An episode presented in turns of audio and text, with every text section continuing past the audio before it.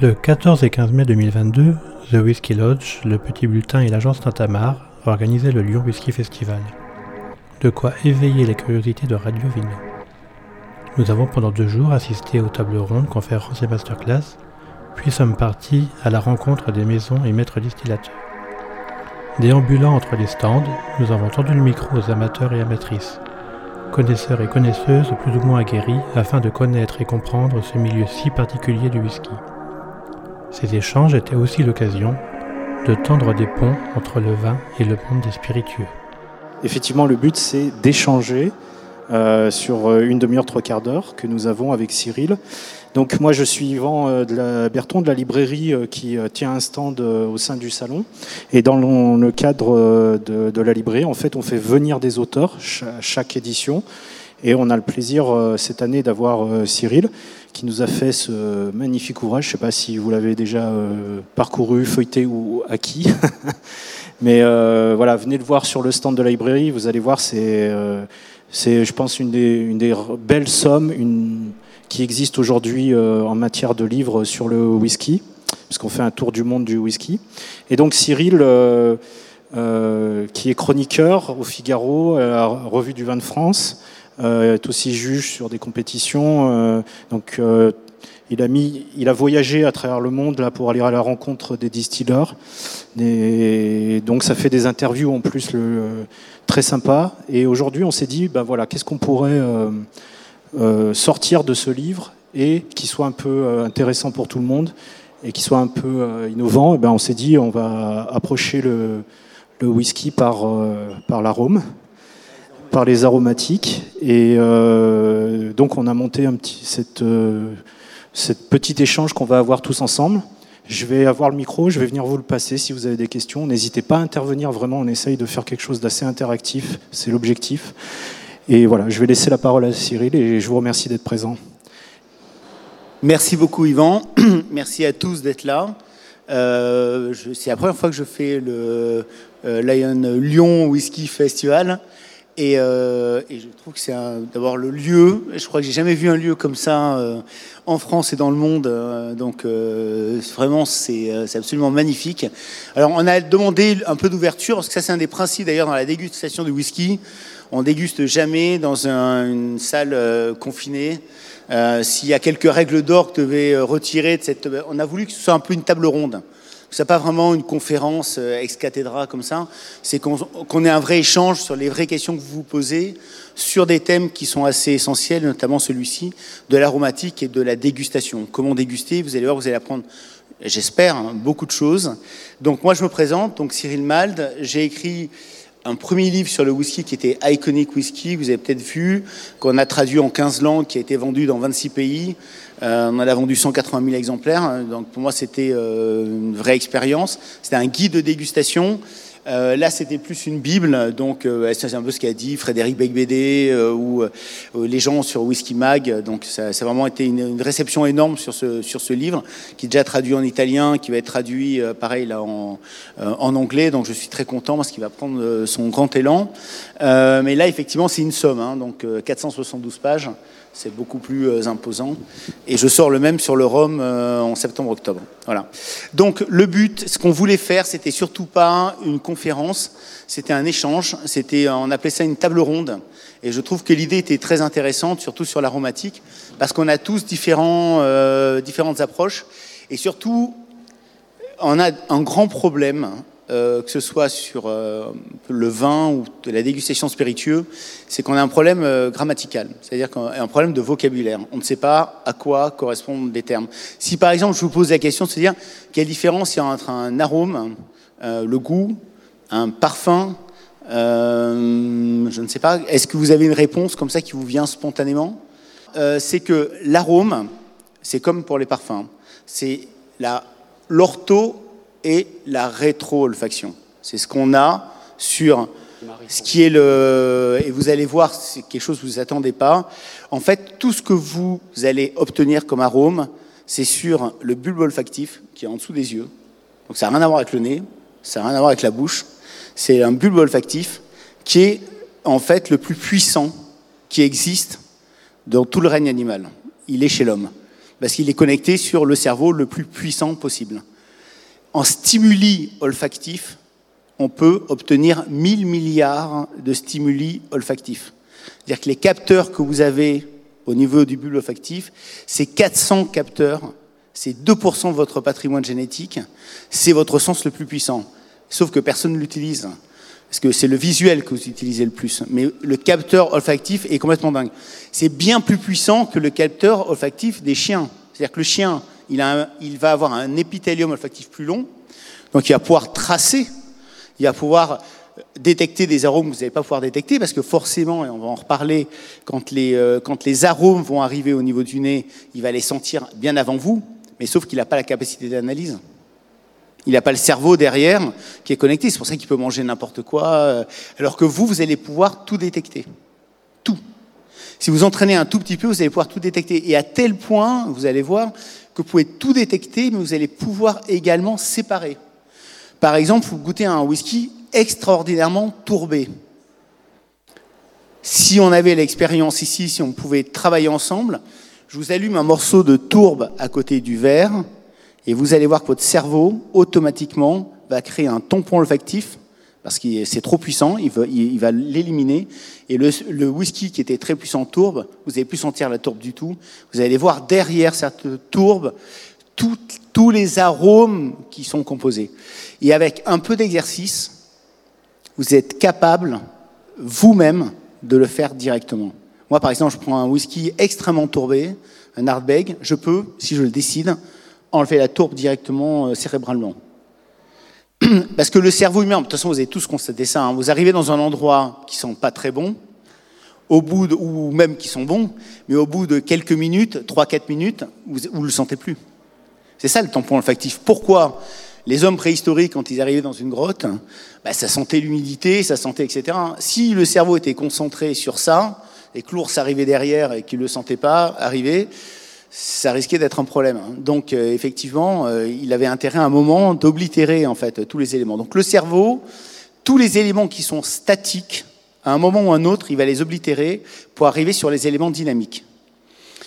Et ça, vous allez voir par la suite, ce que je vais vous dire, c'est extraordinairement important. Parce que vous allez comprendre, les uns et les autres, comment en fait ça fonctionne. Donc, juste pour venir sur la base, sur les définitions. L'arôme, c'est ce que vous allez avoir en ortho et en rétroolfaction, le dépôt sur l'épithélium olfactif, qui est lui-même directement connecté au cerveau via le bulbe olfactif qui va émettre euh, de l'électricité en fait. Plus l'arôme est intense, plus il y aura d'électricité qui, euh, qui va être diffusée. Et c'est euh, directement sur la partie la plus puissante du cerveau. C'est pour ça que quand vous avez des mémoires olfactives très importantes, c'est parce qu'effectivement, c'est sur la partie mémorielle euh, la, plus, euh, la plus importante et sur votre réactivité. Euh, voilà. C'est votre sens le plus puissant, en fait, hein, l'odorat, de manière générale. Le goût, ben, le goût, c'est rien. Le goût, c'est la bouche, c'est l'acide, c'est le salé, le sucré, la mer, l'umami, ce qu'on appelle l'umami maintenant, donc la cinquième saveur, parce que goût, c'est les cinq saveurs. L'umami, c'est l'acide euh, glutamique. En fait, c'est le savoureux. C'est ce qui vous, c'est euh, ce sentiment de bien-être que vous avez sur l'acide glutamique. Quand vous, euh, mangez de l'algue kombu, quand vous allez dans les restaurants japonais, ils, travaillent énormément sur l'acide glutamique et c'est extrêmement important. Voilà. Mais c'est que ça le goût. Quand vous portez en bouche quelque chose, en fait, si vous aviez que le goût, vous n'auriez que la partie salée, acide, amère, c'est tout. Or, il n'y a pas que ça qui se passe quand vous mettez en bouche. Vous allez sentir plein de choses très complexes. Pourquoi? Parce qu'en bouche, il va y avoir trois choses qui vont travailler. Il va y avoir vos récepteurs de la bouche, qu'on appelle les chémorécepteurs, donc ils vont vous donner ces analyses d'acide, de salé, etc. Parce que le corps a besoin. Pourquoi est-ce que le corps a besoin de savoir si c'est salé ou pas? Parce que le corps a besoin de sels minéraux. C'est pour ça, hein, c'est pas pour autre chose. Mais il va se passer deux autres choses en même temps c'est qu'il y a deux nerfs que vous avez de chaque côté du visage, qui s'appellent les nerfs trigimaux, qui vont vous donner les textures, le piquant, la chaleur, la fraîcheur, etc. Et ça, c'est directement connecté à, la bouche. Il y a des neurones, les neurones, c'est pas que dans le cerveau, il y a des neurones sensoriels qui sont directement connectés au nerf trichimal, qui va vous donner le piquant d'un piment, qui va vous donner euh, les éléments plus forts d'un whisky, qui va vous donner la texture du whisky, etc. Ce sont les nerfs trichimaux. Donc ça, c'est ce qui se passe en bouche. Donc en bouche, c'est pas que le goût. C'est le goût, c'est les sensations qu'on appelle trichimales, c'est par les nerfs trichimaux. Et puis, c'est très important, également, la rétro-olfaction. Parce que quand vous allez mettre en bouche, ça va dépasser le voile du palais, ça va remonter, et donc les mêmes molécules qui vont être au niveau du nez, en ortho-olfaction, vont être en rétro-olfaction. Voilà. Et les trois éléments, donc sensation trigimale, la rétro-olfaction et les chémorécepteurs, ça s'appelle les flaveurs, en fait. Voilà, c'est ça. Saveur, c'est que le goût, et les flaveurs, c'est les trois réunis. Voilà. Donc c'est pour ça que c'est assez complexe. Hein. Quand on réfléchit un petit peu à ces éléments-là, au départ, c'est très complexe. Mais bon, ça c'est le premier au niveau grammatical, c'était le premier élément que je voulais vous donner. Le deuxième élément, ce sont les molécules. Qu'est-ce qui se passe quand vous sentez quelque chose? Ce sont des molécules odorantes. Ces molécules odorantes, elles n'ont pas le même poids. Forcément. D'abord parce qu'il y a des molécules qui sont simples, qui vont fonctionner de manière simple. La vanilline, que tout le monde sent, etc. Euh, tous ces éléments-là, ce sont des molécules qui sont très très légères. Ce sont les molécules fruitées et les molécules qui sont florales sont beaucoup plus légères que des molécules bien sûr boisées ou des qui vont vous donner le guayacol. Donc là, c'est une adjonction de plusieurs molécules. C'est très gros, c'est très puissant et ça n'a pas du tout le même poids. Pourquoi je vous dis ça? Déjà pour une chose, ici vous devez retenir qu'une chose de toute, la, de toute cette table ronde, c'est que quand vous avez un whisky, alors vous avez tous du whisky, euh, tout le monde est servi en whisky ou... Ah vous avez tous de l'eau. Ah bon, là, ça craint parce que moi, j'ai pas grand chose. j'ai une bouteille et vous êtes quand même assez nombreux, mais on va faire l'expérience et vous allez, voir, vous allez comprendre. Alors, pour, pourquoi c'est très important de savoir que les molécules n'ont pas le même poids? Ah oui, c'est gentil. Ceux qui ont le whisky, gardez les whisky parce que je suis pas sûr que voilà, qu'il y en ait assez pour tout le monde. Non, revenons sérieux. Pourquoi c'est très important ces molécules?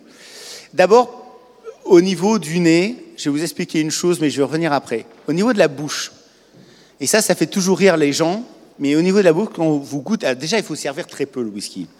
Et vous allez voir pourquoi, parce qu'il y a une manipulation à faire, et si vous mettez plus d'un centilitre, vous allez faire tomber votre whisky. Donc, il faut mettre un centilitre maximum dans le verre. Et deuxièmement, ce qui est très important, c'est qu'il faut mâcher le whisky. Mâcher quand vous l'avez en bouche. Faites comme si c'était un burger, vous mâchez le whisky, d'abord parce que vous allez énormément saliver en mâchant, et quand vous salivez, ça va vous donner, ben vous allez dans un milieu aqueux, et donc pour tout ce qui est composé aromatique, c'est bien plus intéressant, bien sûr, qu'il soit dans un milieu aqueux. Et puis surtout, vous allez chauffer. Vous êtes à 37 degrés, vous allez chauffer votre whisky. Donc du coup, les molécules qui sont beaucoup trop lourdes pour remonter sur votre épithélium olfactif, du coup, elles sont chauffées, etc. Elles vont devenir plus légères et elles vont monter plus facilement. Donc il faut garder le whisky en bouche, ne pas l'avaler comme ça. D'ailleurs, vous avez aperçu que les shots, etc., vous sentez absolument rien, hein, c'est évident. Bon. Voilà, donc c'est euh, euh, super important de faire ça. Mais après, vous allez voir surtout une autre manipulation. Donc, quand vous servez un centilitre de whisky, alors j'attends que le service soit fait, puis comme ça, je vous expliquerai un peu chacune des étapes euh, auxquelles il faut procéder. C'est ce que nous, on fait en tant que pro. Moi, je fais ça dans le monde entier pour, pour expliquer, parce que c'est une méthode que j'avais développée avec Alexandre Vintier et, et qui s'avère être maintenant utilisée par tout le monde. Et euh, Serge Valentin disait encore il n'y a pas très longtemps, justement, sur le livre, c'est que c'est la seule, et la seule vraie méthode pour pouvoir déguster un whisky. Euh, alors, juste, il y a un élément qui est fondamental sur les, molécules, c'est que ces molécules odorantes que vous allez sentir, parfois sont simples. Elles vont donner, voilà, la vanille va donner, par exemple, la vanille, cette sensation de vanille.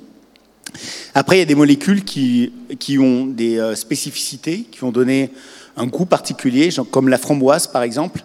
Et vous allez mélanger avec une molécule qui sent la cerise, et les deux réunis, donc c'est appelle un arôme fusionnant, les deux réunis vont donner un arôme d'huître. Hein. Donc c'est pas complètement évident, mais d'huître. Hein. Donc ça n'a rien à voir. Pensez, c'est pas de la salade de fruits que vous allez avoir en mixant les deux. Il va y avoir des composés organiques complètement différents, et ça va donner, et parfois deux mêmes molécules qui sont complètement identiques, mais complètement identiques, hein, où on arrive vraiment à les différer que par le nom, parce que bon, c'est chimique, je ne vais pas rentrer dans les éléments chimiques, c'est juste, une, elles, ont, elles sont complètement identiques, voilà, exactement. Mais euh, ben, ces molécules-là peuvent avoir des, euh, euh, données, en fait, un influx aromatique complètement différent. Complètement différent. Et après, il y a des molécules énormes, type la pêche, c'est extrêmement, c'est un lactone très spécifique avec un ester d'acide très spécifique qui va donner euh, le, cet arôme de pêche qu'on va retrouver assez souvent. Voilà. Voilà. Bon, là maintenant tout le monde est servi, donc euh, alors j'ai pris un whisky français que j'aime beaucoup, euh, Alfred Giraud. Euh, alors je suis pas payé par Alfred Giraud du tout. J'aime bien parce qu'il a beaucoup de complexité aromatique. Il est fait un peu comme un cognac. Alors ces whiskies sont très chers, hein, donc bon, mais c'est, c'est fait un peu euh, comme les cognacs et euh, il y a un travail dessus qui est un travail un peu euh, d'orfèvre. Donc c'est pour ça que je trouvais ça très intéressant de faire cette démonstration aromatique sur un whisky qui n'était pas trop puissant, euh, qui a juste une légère tourbe. Il a 7 ppm euh, particules par million euh, en, en, 7 ppm, donc du coup en guayacol, en fait, tourbe, la partie fumée. Euh, donc c'est très léger, mais ça relève juste en fait les autres éléments. Donc alors quand vous recevez Peut-être je vais le faire sans micro, t'embête pas, non, Yvan Non, c'est bon. Donc, quand on vous sert un whisky, donc vous avez un centilitre de whisky. Vous avez un centilitre de whisky, qu'est-ce que vous devez faire au départ donc, alors surtout le whisky, et c'est pour ça que vous avez tous maintenant ces verres sans pied, c'est parce que les anglo-saxons en avaient marre de voir les Français euh, aérer leur whisky parce qu'ils détruisent euh, tout ce qui se passe à l'intérieur. Donc, euh, en fait, ils ont fait les sans pied parce que euh, c'est juste que c'est pas du vin, quoi. Ça déguste pas. Vous savez, le vin, c'est 250 composés aromatiques. Le whisky, ça monte à 4500. Donc, on, on déguste pas, les, oui, on déguste pas du tout le, les choses de, de la même manière. Donc, euh, non, non, mais moi, Donc ne secouez pas votre whisky. ne secouez pas votre whisky. Donc, comment faire au départ? Donc, au début, euh, donc vous prenez votre verre, vous le posez comme ça dans la main et vous faites un dépôt d'extrait sec sur l'ensemble du verre. Vous voyez que si vous avez plus que ce qui est servi là, vous allez en mettre partout. Hein. Donc voilà, une fois que tout ça est déposé, ça ce sont tout ce qu'il y a sur les parois, en fait, c'est tout ce qui n'est pas volatile. Si c'était volatile, ben, ça sortirait du verre. Donc c'est tout ce qu'on appelle les extraits secs, mais qui peuvent devenir volatiles. Hein. S'il fait trop chaud, ça va devenir volatile, mais c'est moins intéressant. Donc déjà, qu'est-ce que vous allez constater? Vous allez constater qu'il y a, en fait, vous avez des jambes qui se déplacent comme ça. Bon, je vais pas rentrer dans le détail des jambes, mais en fait, en gros, euh, les jambes, plus plus il y en a, euh, plus ça s'écoule lentement, c'est-à-dire que plus c'est alcoolique. Vous pouvez définir complètement whisky que sur les jambes. Hein. Plus les jambes sont écartées, et vous allez pouvoir mais constater hein, avec l'écartement des jambes exactement le vieillissement du whisky. Le nombre d'années d'élevage, il est hyper précis. Hein. Si vous avez un très bon verre tulipe comme ça et que vous le faites, vous allez voir que c'est absolument euh, impressionnant à quel point vous pouvez dire bah, ce whisky fait 43 degrés, celui-ci fait 46 degrés, celui-ci il a 12-14 ans. Non mais c'est vraiment, c'est très facile à faire. Hein. Les viscosités, parce qu'en fait euh, c'est un effet Mahan Gandhi, euh, le, le, les, les, descentes en fait c'est la viscosité eau, alcool, et donc du coup c'est la différence entre de viscosité de l'eau et de l'alcool sur les parois. Ah, oui bien sûr.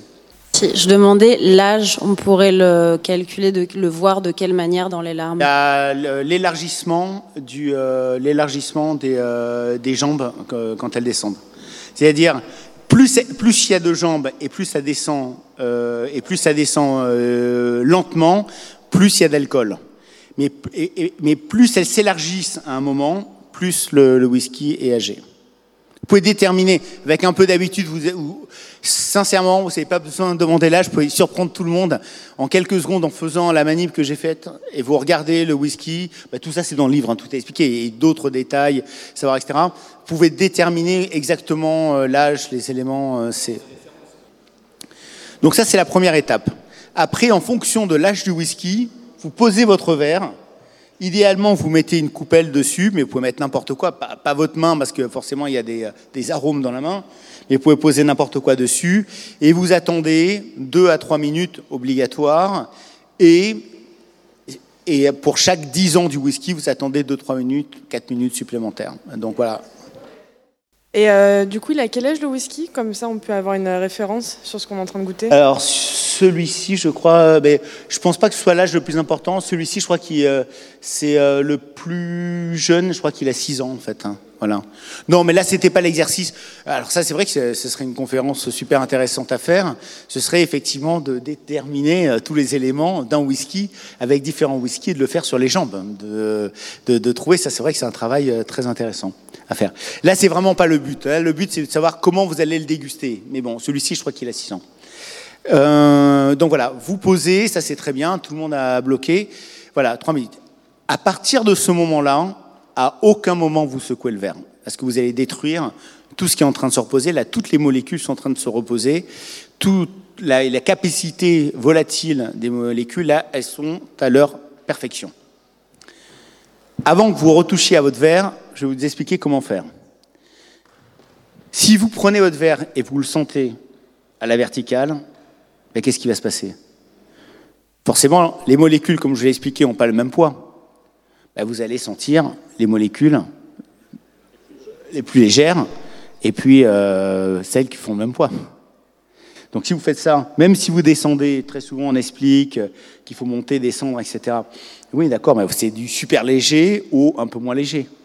Donc la seule manière de déguster un whisky, voilà, vous mettez le verre à l'horizontale, et, là vous avez toutes les strates aromatiques. Parce que là, les strates aromatiques les plus lourdes, elles vont descendre comme ça. Donc tout ce qui est hyper boisé, hyper tourbé, ça va descendre comme ça. Plus vous allez remonter, là il y aura le côté mielé, et, et, tout ça. Là vous allez avoir toute la partie miel, elle est plus par ici. Là, toute la partie fruit va être là. Et la partie florale, une grande partie sera là, et l'autre partie sera tout en haut. Vous sentez, vous sentez que les fleurs, là. Alors faites-le, vous allez voir. Commencez tout en haut. Vous redescendez, vous sentez les fruits. Vous avez le miel. Après, il faut un peu d'entraînement, hein, mais vous avez le miel. Et plus vous redescendez, et en bas, vous avez la tourbe. Ce qui est logique, d'ailleurs, quand vous faites une distillation, vous allez voir. Alors oui, faites attention de ne pas approcher le nez trop près. Ça, il faut que vous fassiez vos distances. Ça, c'est à chacun, elle est différente. Il faut que vous. Euh... Et alors surtout, le verre, ne le mettez pas comme ça devant votre nez. Il ne faut pas que les deux narines l'aient en même temps. Je vous expliquer pourquoi. Mettez-le comme ça, le verre. Qu'il y ait une narine et l'autre narine derrière. Et je vais vous expliquer pourquoi. C'est fondamental, c'est très très important. Vous avez vu les strates aromatiques, là, comme elles sont définies? Alors que, essayez de le sentir comme ça, vous n'allez rien sentir du tout. Hein vous allez avoir une strate aromatique. Et là, vous en avez une vingtaine. On n'a jamais le nez bouché euh, du même côté. Enfin, c'est soit l'un, soit l'autre. Et du coup, en fait, pour les senteurs, c'est la même chose. Enfin, on a, Alors, on a toujours un nez qui fonctionne et, euh, et pas l'autre. Alors, ça, je, ça, je l'explique justement dans le livre. Et en fait, il y a une vraie raison. en fait, dans le nez, vous avez trois cornets. Trois cornets différents dans, chacune de vos narines. Et en fait, au départ, on n'a jamais compris à quoi ça servait. C'est vrai que vous avez, euh, bah, pendant 3-4 heures, le nez qui est euh, beaucoup plus euh, clair d'un côté, une des narines où le courant, en fait, est, est très limpide, et l'autre où c'est beaucoup plus difficile, vous avez du mal à respirer. Vous faites ça, vous allez bien voir qu'il y en a une qui est plus bouchée que l'autre. Et en fait, on pensait qu'il y a une narine qui se nettoyait, en fait, qu'il y a un courant qui se nettoyait, et que l'autre était fermé. Mais pas du tout. Là encore, ça n'a rien à voir avec ça. Et si vous, écoutez, si vous avez écouté tout ce que je vous ai dit, c'est très logique. C'est le poids des molécules olfactives. Une molécule olfactive qui est très très lourde, qui est très importante, elle a une faculté de ce qu'on appelle de sorption, c'est le terme, qui est beaucoup plus faible qu'une qu'une qu'une molécule qui est très légère où elle, elle va avoir un dépôt sur l'épithélium olfactif très rapide. D'ailleurs, la première chose que vous allez sentir dans un whisky très souvent, on dit ah là j'ai les agrumes, etc. Là, ce sont des molécules qui sont très légères. Donc effectivement, qui vont se déposer sur l'épithélium très très vite. Mais si vous sentez, comme euh, j'ai vu tout à l'heure, devant comme ça, ça va pas. Si vous le mettez sur la narine qui est bouchée, eh ben là, qu'est-ce qui va se passer? Ça va ralentir les molécules les plus légères, qui vont du coup se, pas se déposer sur l'ensemble du épithélium, mais c'est qu'une partie du épithélium, ça suffit pour que votre cerveau ait l'information du côté agrume. Et quand vous allez aller sur celle qui est complètement libre, eh ben, les molécules les plus lourdes, elles vont pouvoir se déposer, sans qu'il y ait moins de sorption, vont pouvoir se déposer sur l'épithélium. Et là, du coup, vous avez un spectre aromatique beaucoup plus large. C'est pour ça qu'il y a des gens qui disent, ah ben c'est marrant, euh, toi tu sens tellement de choses, moi je ne sens que les agrumes.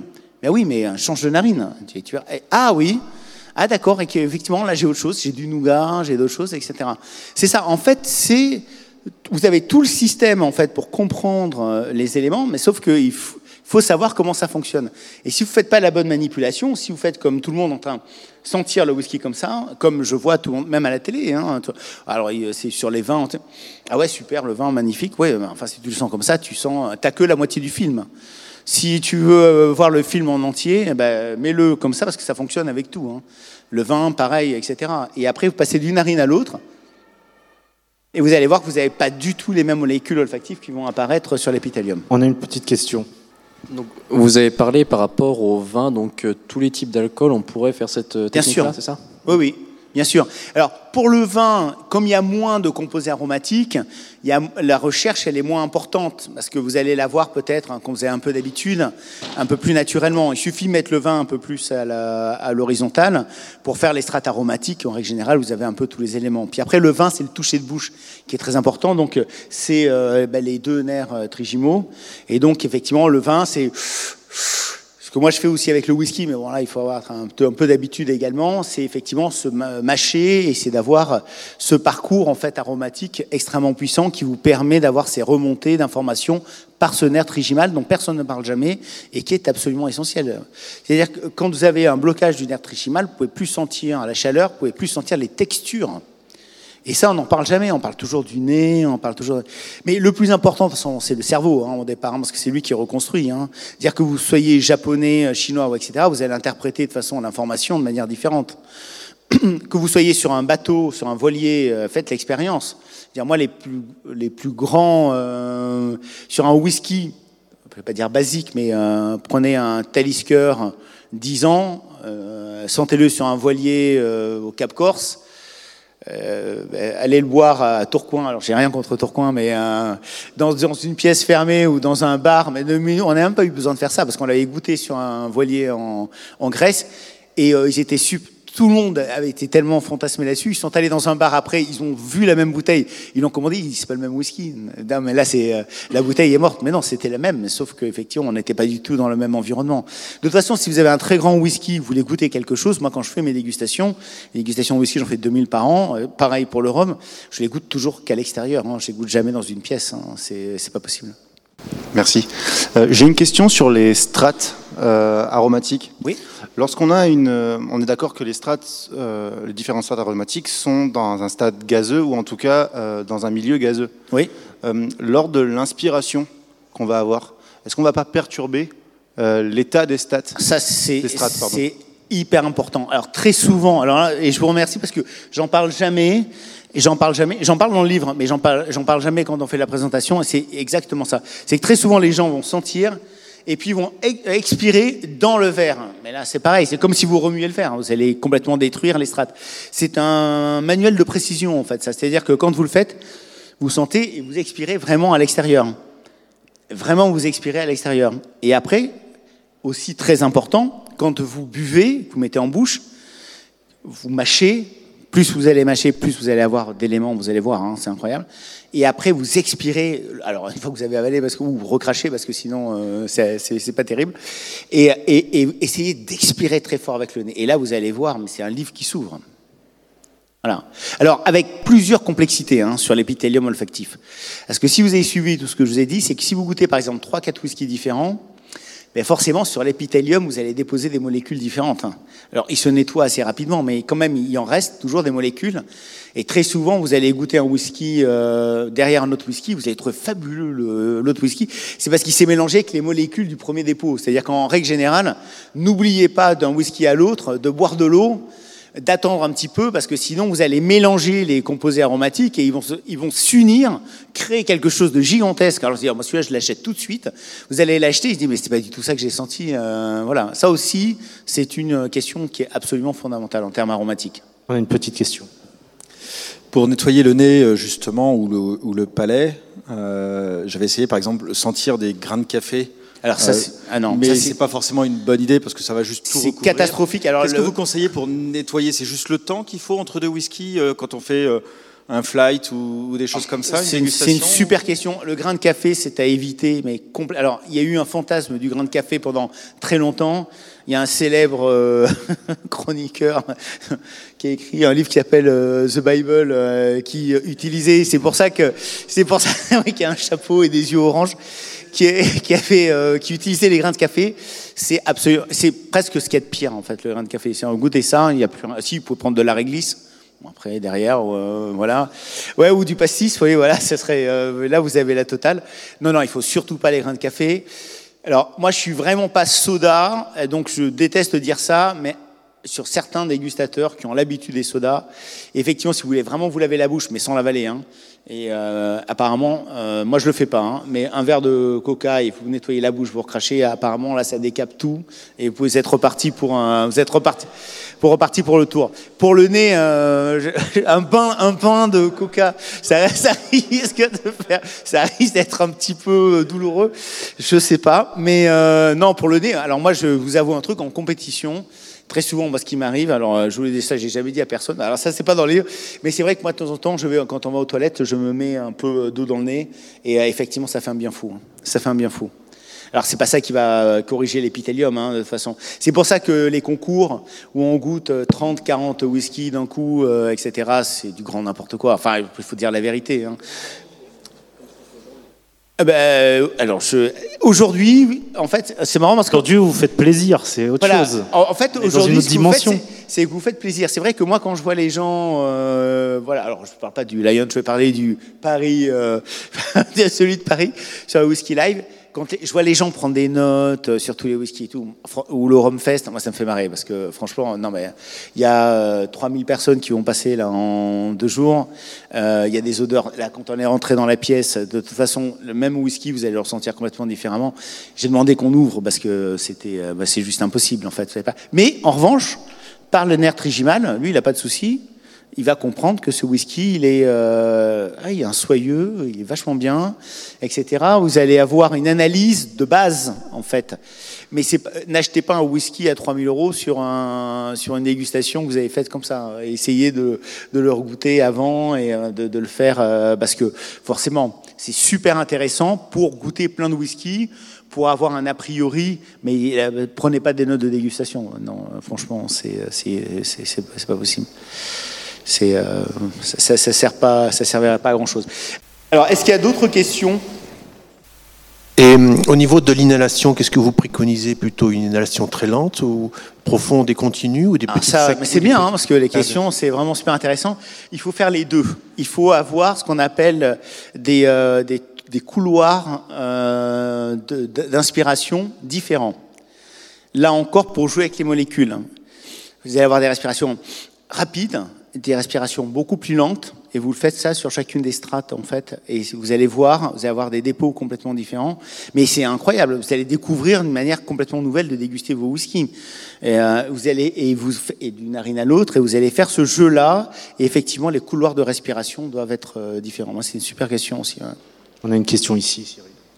Oui, une autre question, s'il vous plaît. Euh, concernant le, le, le verre Glencairn, oui. Euh, le premier salon du whisky en 2018, c'était un verre Copita. Oui. Avec un, et, je le trouve supérieur pour, pour pouvoir évaluer les, les odeurs parce que la main n'intervient pas sur le verre finalement avec le verre Copita. Est-ce que, est que vous êtes d'accord avec cette notion Alors, moi, effectivement, j'utilise des verres à pied aussi, euh, des verres sulipés comme ça. Celui-là, je le trouve un peu trop haut. Alors, je vais faire la critique, j'espère qu'ils vont pas m'en vouloir. Celui-là, je le trouve un peu trop haut. Euh, par rapport à un whisky normal, il faudrait qu'il y ait un verre soit un peu plus bas comme ça. Les lèvres du, verre sont trop épaisses, clairement. Après, la forme, elle est, très bien. La forme est très bien. Et effectivement, comme je vous l'ai expliqué tout à l'heure, ils prennent Glencairn parce qu'ils ont marre de voir les gens tourner le verre. Dès qu'on, là, si je vous mets les verres Copita, mais par réflexe, hein, tout le monde, je vais vous voir tourner les verres, tout le monde. C'est, rigolo et, euh, les euh, et les gens, ils veulent plus ça les, euh, les, producteurs de whisky ils disent on en a marre de voir les, euh, les gens. Mais c'est là je rigolais avec les Français, mais euh, c'est partout. Hein, même les Anglais ils le font. C'est pour ça qu'ils ont fait Glencairn sans truc. Mais quand vous êtes à votre stade de connaissance, bien évidemment, c'est beaucoup plus intéressant de prendre un verre à pied, tulipé, avec des parois qui soient pas trop hautes. Celles-ci sont, à mon sens, trop hautes. Ça, c'est très bien pour des whiskies tourbés, euh, euh, voilà. Et effectivement, un pied et un peu plus de finesse. Mais sinon, la forme, elle est, la forme, elle est très bien, celle-ci. Alors après, quand on rajoute de l'eau, ça va éventuellement changer les saveurs. Alors. Et comment Alors, vous dites qu'il ne faut pas tourner, que, c'est, que ça le massacre. Ouais.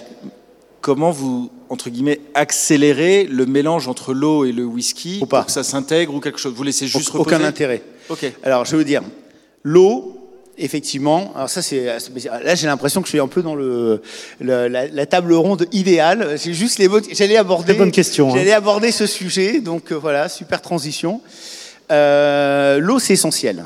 C'est un point qui est essentiel. Effectivement, euh, dans tous les whiskies que vous allez déguster, c'est toujours très intéressant, sauf sur certains whiskies, je vous expliquer lesquels, de rajouter une goutte et puis si jamais euh, voilà, ça change pas la structure et que ça l'améliore, rajoutez deux gouttes, trois gouttes. Ce qu'il faut savoir, c'est que quand vous allez mettre une goutte d'eau dans votre whisky, et on a regardé les expériences, mais c'est complètement dingue. Un whisky qui est à... Alors je ne parle pas des degrés d'alcool, hein, je parle des degrés euh, de Celsius. Un whisky qui, par exemple, à 22 degrés Celsius, entre 22 et 24 degrés, c'est l'idéal pour déguster un whisky. Qui est à 22-24 degrés, vous rajoutez une goutte d'eau, le whisky passe à 45 degrés. Au point de contact de l'eau, pas, de l'ensemble du verre, vous n'allez pas lâcher le verre parce qu'il vous brûle les doigts, mais au point de contact de l'eau, il passe à 45 degrés. Donc le problème, c'est d'ailleurs pour ça que les dilutions trop rapides dans les barriques, les gens qui rajoutent dans les fûts trop rapidement et pas en goutte à goutte, 45 eh ben, degrés, si on rajoute, imaginez ce que ça peut faire, euh, une dizaine de litres euh, d'eau dans un, dans un fût de, de, 180 litres, euh, forcément, ça va détruire tout ce qui est à l'intérieur. Hein, parce que vu que la chauffe que ça va provoquer, ça va tout détruire. Mais en revanche, pour chacun des whiskies, c'est très intéressant de rajouter une goutte d'eau. Il y a l'eau, ce qui est complexe. Alors, il y a un truc qu'il faut oublier, c'est avec les whiskies viniques. Ça, c'est pas possible. Et plus ils sont vieux, et plus ils sont été en Oloroso, vous n'allez pas prendre un, je sais pas, un, un de vos whisky préférés vieillis en fût d'Oloroso, euh, qui ont 20 ans d'âge, 25 ans d'âge, euh, franchement, ne mettez pas d'eau à l'intérieur, ce sera une catastrophe. Vous allez juste détruire le whisky que vous êtes en train de goûter. Mais pour tous les autres, c'est toujours très intéressant, mais goutte à goutte. Parce que l'eau, ce que ça doit faire, c'est que ça doit renouveler la gamme des arômes. C'est-à-dire que bien évidemment, vu la chauffe, bah, comme je l'ai expliqué, il y a des composés aromatiques qui vont devenir plus légers et qui vont réapparaître. Et donc ça va créer en fait tout un jeu chimique à l'intérieur de votre verre qui va vous faire découvrir des nouveaux... Euh, et c'est là qu'on appelle ça les, les good swimmers, les, bons nageurs, sont ceux qui effectivement vont créer des nouveaux arômes. Et, euh, et là-dessus aussi, c'est un élément de viscosité aussi qui est très important. Vous allez avoir des petits tourbillons euh, comme ça. Les Japonais appellent ça l'éveil du serpent. Je trouve ça c'est super beau. Quand vous rajoutez une goutte d'eau, vous allez voir la viscosité, ça fait des petits tourbillons comme ça, et on dirait qu'il y a un petit serpent qui, euh, les Japonais appellent ça l'éveil du serpent. D'ailleurs, au Japon, quand quelqu'un est complètement bourré, on dit qu'il a tué le serpent. C'est-à-dire qu'il plus. Voilà. J'abandonne l'eau. Euh, comment se comporte la dégustation de whisky? Qu'est-ce qu'on aura en, en termes de sensations si après le repas un dessert avec une crème au beurre, le Paris-Brest par exemple, c'est un corps gras qui va empâter un peu la bouche. Comment ça se passe? Alors là, ça aussi c'est super intéressant, c'est-à-dire qu'en fait, là c'est en termes d'accord, de, pairing. Ce qui est, ce qui est super intéressant, c'est qu'avec le whisky, il y a la différence très souvent avec le vin, mais avec le whisky, qui est très intéressant, c'est qu'on va, il y a des accords d'harmonie qui vont se faire. Par exemple, vous allez goûter un whisky qui a des composés aromatiques très agrumés, vous allez avoir un sorbet aux agrumes, ça peut très bien fonctionner. Mais c'est là où la question est intéressante, c'est que effectivement, si vous avez des accords, donc ça c'est ce qu'on appelle en harmonie, mais des accords par contraste. Si par exemple vous prenez une crème au beurre et je reprends le même avec un whisky qui est très agrumé, il va trancher le gras du beurre. Et en fait, les deux composés aromatiques que vous allez avoir au niveau de l'épithélium vont être euh, sublimés. C'est-à-dire qu'il n'y aura pas gras sur gras, il y aura une crème au beurre très grasse, et le tranchant du whisky va sublimer la crème, et la crème va sublimer le whisky, parce qu'effectivement, un whisky qui aurait été un peu basique, un peu trop agrumé, ben là, il va avoir tout le gras autour de lui, et donc il va y avoir un accord qui va s'opérer, qui est un accord par contraste, mais qui est un accord absolument... Ça, pareil, j'ai tout un chapitre sur les, euh, les différents accords et comment les faire aussi, et en fonction d'ailleurs de chacun des, des mets que vous voulez déguster. Oui, c'était au sujet des glaçons en fait euh, par rapport au. Alors ça. Ouais, justement, je sais pas si c'est juste un mythe. ou... on les laisse pour le gin tonic. Non, non, en fait, le problème du glaçon, c'est que ça va faire sortir toute la partie soufrée. Euh, alors, je ne peux pas rentrer dans les éléments chimiques, mais euh, c'est les glaçons, on oublie complètement. Même les fameux glaçons whisky là?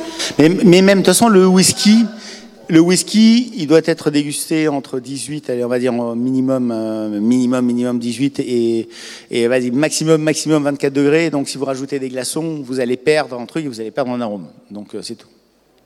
Et, juste une dernière. Et, au final, comment on le boit? Parce qu'on l'a senti depuis tout à l'heure. Ah oui, ben alors comment on le boit? Ben, alors, alors je pensais de l'avoir dit en fait. Ah oui, oui, ben, vous voyez, là je suis. Euh, c'est la ligue de. Alors attendez, alors vous prenez. Mettez en bouche? Laissez sur le côté et vous le mâchez. Faites l'expérience. En prenez très très peu, hein. mâchez-le.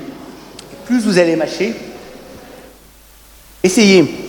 Et vous voyez un peu comment ça se passe. Hein. Vous voyez tous les éléments, euh, tout ce que vous recevez là comme arôme. Ce n'est pas des arômes de la bouche en fait, hein. c'est la rétro qui fonctionne. Le piquant, c'est le nerf trigimal, les neurones qui sont connectés en bouche. Et vous allez voir. Et alors, après, juste une chose là qui est très importante. Sur la langue, sur les côtés de la langue, ça picote. Alors, on disait que l'acide, il y avait une cartographie sur la langue des trucs, c'est une connerie énorme. En fait, ce qui, ce qui est tout autour de la langue, pourquoi ça picote autour de la langue comme ça, c'est pas du tout le côté acide que l'on va avoir plus, et la mer derrière, etc., c'est n'importe quoi. C'est que la salive, elle va se concentrer sur le côté de la langue. Et c'est elle qui va vous donner la sensation de, de ce picotement, voilà, de cette réaction. La salive, il y a beaucoup, beaucoup de choses hein, dessus qui se passent. Ça met un peu la pression. Je pense pas que ma question soit la plus pertinente. mais c'est bien aussi. C'est bien. mais ce sont les Japonais qui m'interrogent parce qu'ils font des, quand même des, super whisky. Et pourtant, ils ont des pratiques bizarres comme euh, les noyer dans de l'eau ou leur mettre dans une boule de glace qui descend du mont Fuji. Là. Ah oui, pourquoi ils font ça si ça tue euh, leur, propre production en fait? Alors, euh, alors, si, si, la, question est intéressante. Alors, déjà, c'est un glaçon qui fond pas. Voilà, c'est des glaçons qui sont obtenus euh, par euh, compression, et donc ils font pas. Donc ils vont pas créer de l'eau, ils vont pas, voilà. Et en fait, c'est fait avec des blindes. Hein. C'est pas fait avec des single malt. Là, tout ce que je vous ai expliqué, c'est sur les single malt. Bon, après, on pourra reparler des dégustations sur les blindes. Et donc, sur les blindes, effectivement, comme c'est prévu d'un grand assemblage, l'assemblage du blinde est prévu pour faire le musoari. Donc, pour faire avec ce, glaçon qui ne font pas. Et effectivement, ça crée des, euh, une saveur très particulière. Et ils ont l'habitude de faire ça parce qu'ils faisaient ça avec le chouchou à la base avec les, euh, les, les, alcools qu'ils, eux, font avec euh, du riz fermenté euh, et la patate douce en règle générale, mais aussi... Voilà. C'était leur manière de déguster parce que eux boivent le whisky à table, donc comme le vin. Il y a des whiskies qui sont faits exprès pour ça. Prenez pas votre super Talisker 20 ans et mettre avec la même même si là ils font pas la glace. Non, je veux pas voir ça. Bah, écoutez, merci. Donc on leur a retenu le whisky se déguste d'abord par le nez. Et donc merci Cyril, merci de toutes vos questions. et j'espère que vous passez un bon moment euh, au Lyon Whisky Festival. Merci Cyril. Merci beaucoup.